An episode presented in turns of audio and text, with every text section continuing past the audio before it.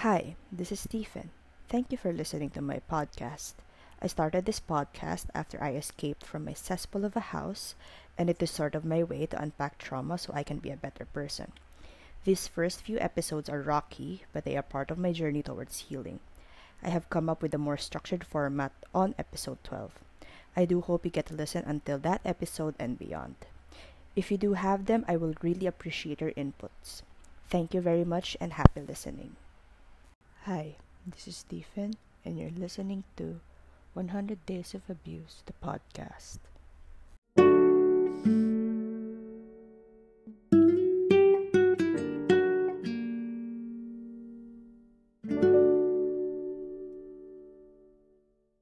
Warning This episode contains discussions of mental health, stigmas, and other things that people may find triggering.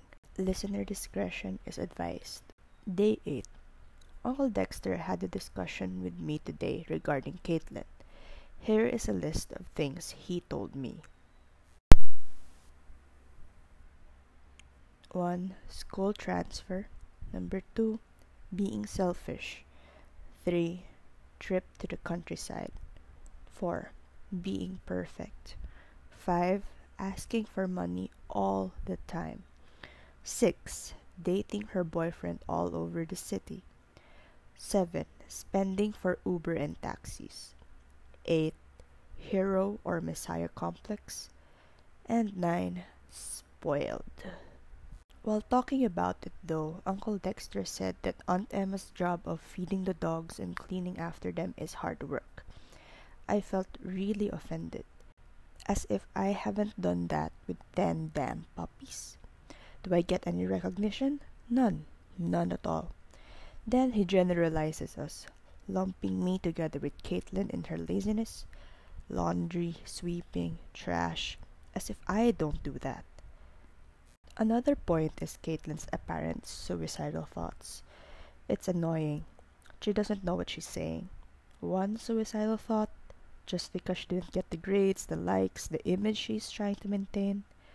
Honestly, I don't judge. Mental health is the worst illness.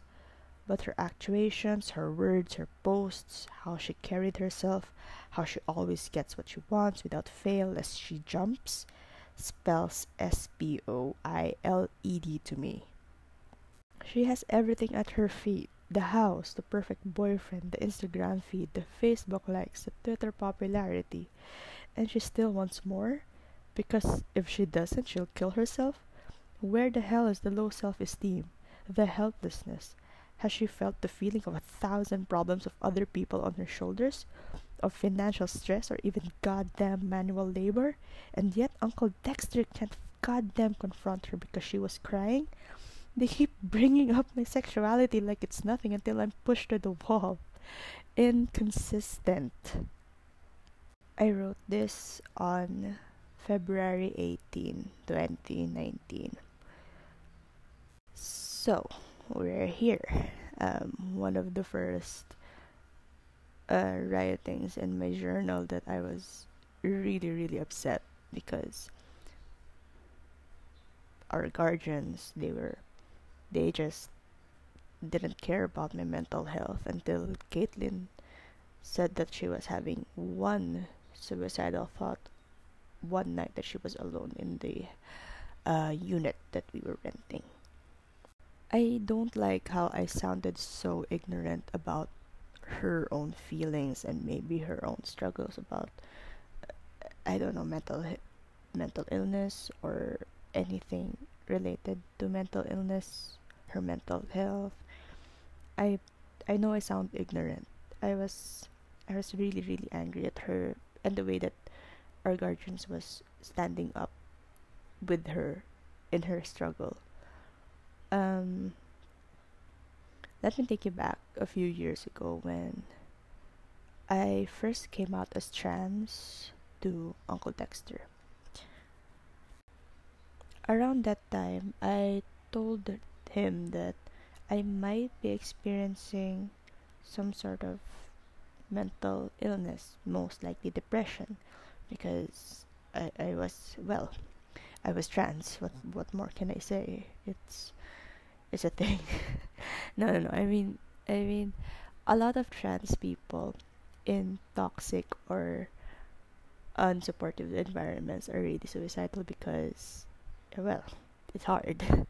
it's hard to be trans in somewhere that you that people don't want you to be trans in, and um, uh, well, the first thing they told me was, I didn't deserve to be depressed.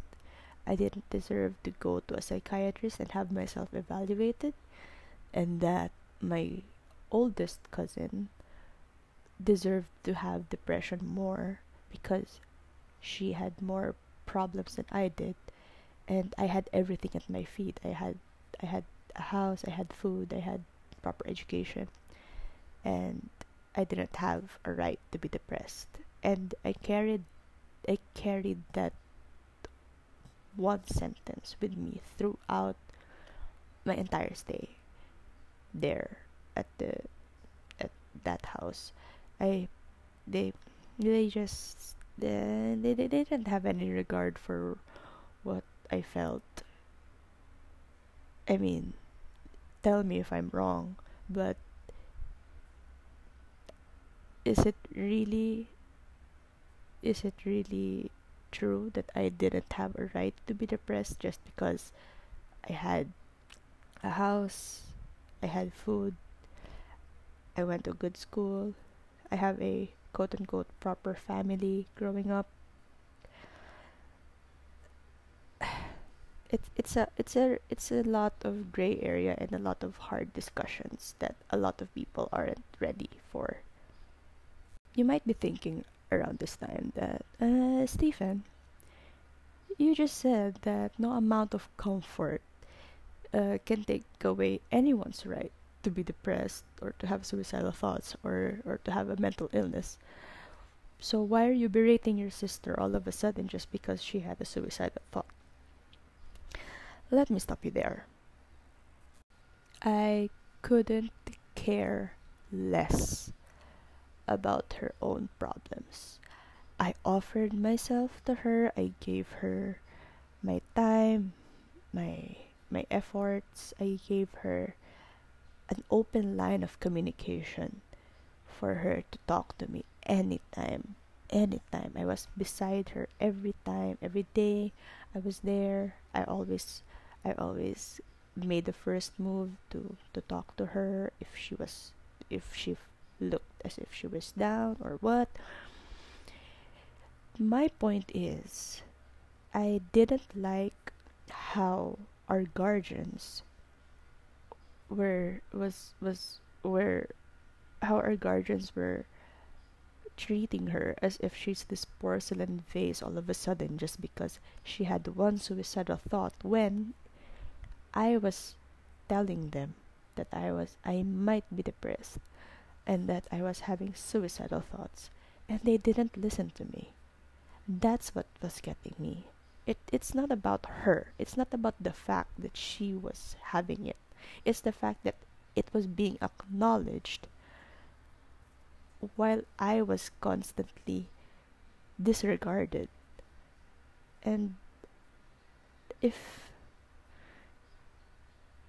if if you claim all my life that you didn't have a favorite, why did at that moment why did I feel that you had one?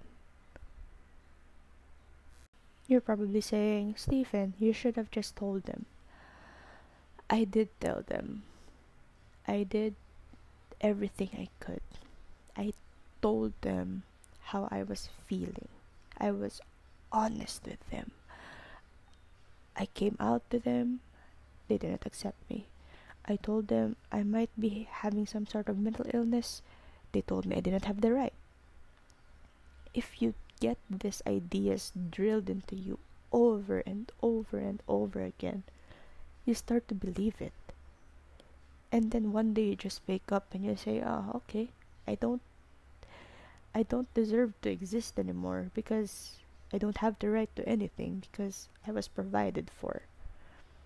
That's what that's what was going in my head that time. I was I wasn't in the best of places. I was always on the brink of breaking down and just crying, but I can't because if I do, it's a sign of weakness. And if I'm weak, I get I get kicked down and I I wasn't given a helping hand and and then I I would see them trying to trying to to help Caitlin and giving her attention that I wish that they gave to me. I wasn't asking for much. I'm just asking for a little compassion. I guess I guess I guess it I guess they weren't ready to give it. I guess I wasn't entitled to get it. I don't know, but they were the gorgeous I, I knew. They were the only people that I knew since I was born and they couldn't even give me that that help that I needed when I needed it the most. And that was what got me. And that is why I didn't like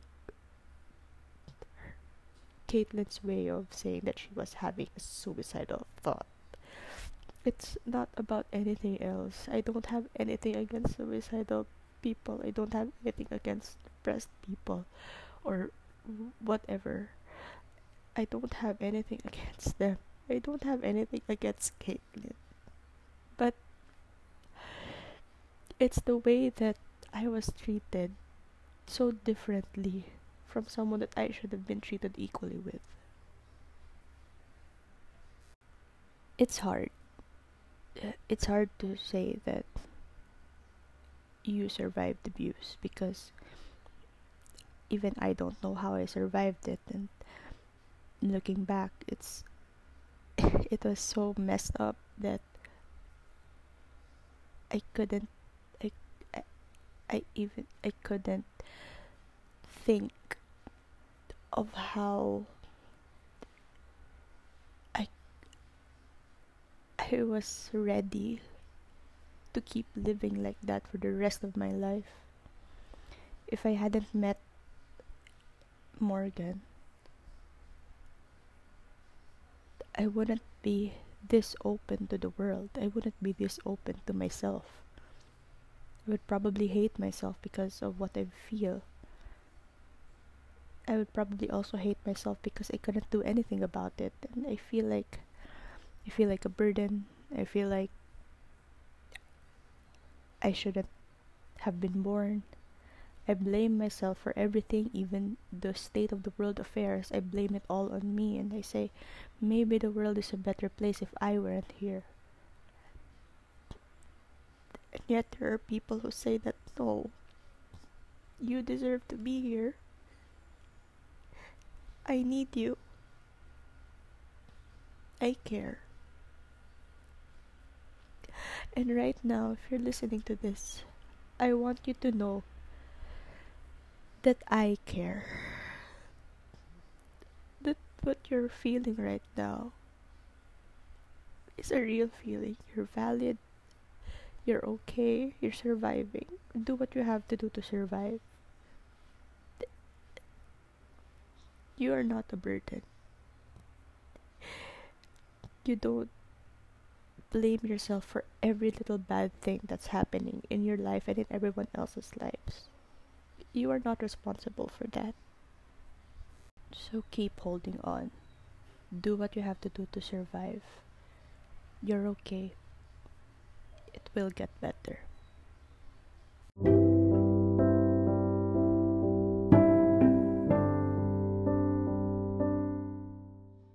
I just want to say a quick shout out to my friend John for saying that my last audio was shit. I'm sorry for that. I am currently using a different headset, so I hope it's better. so, um, this has been the episode 8 of 100 Days of Abuse, the podcast. For any questions or messages, you may contact us via Facebook, Twitter, and Instagram at 100 Days of Abuse one word or via email at 100daysofabuse at gmail.com. I have a voice message link which will be linked in the description of this episode. That's all for this episode. Tune in next week for day 9. Remember, Black Lives Matter. Trans rights are human rights. Activism is not terrorism. Wear a mask. Stay safe.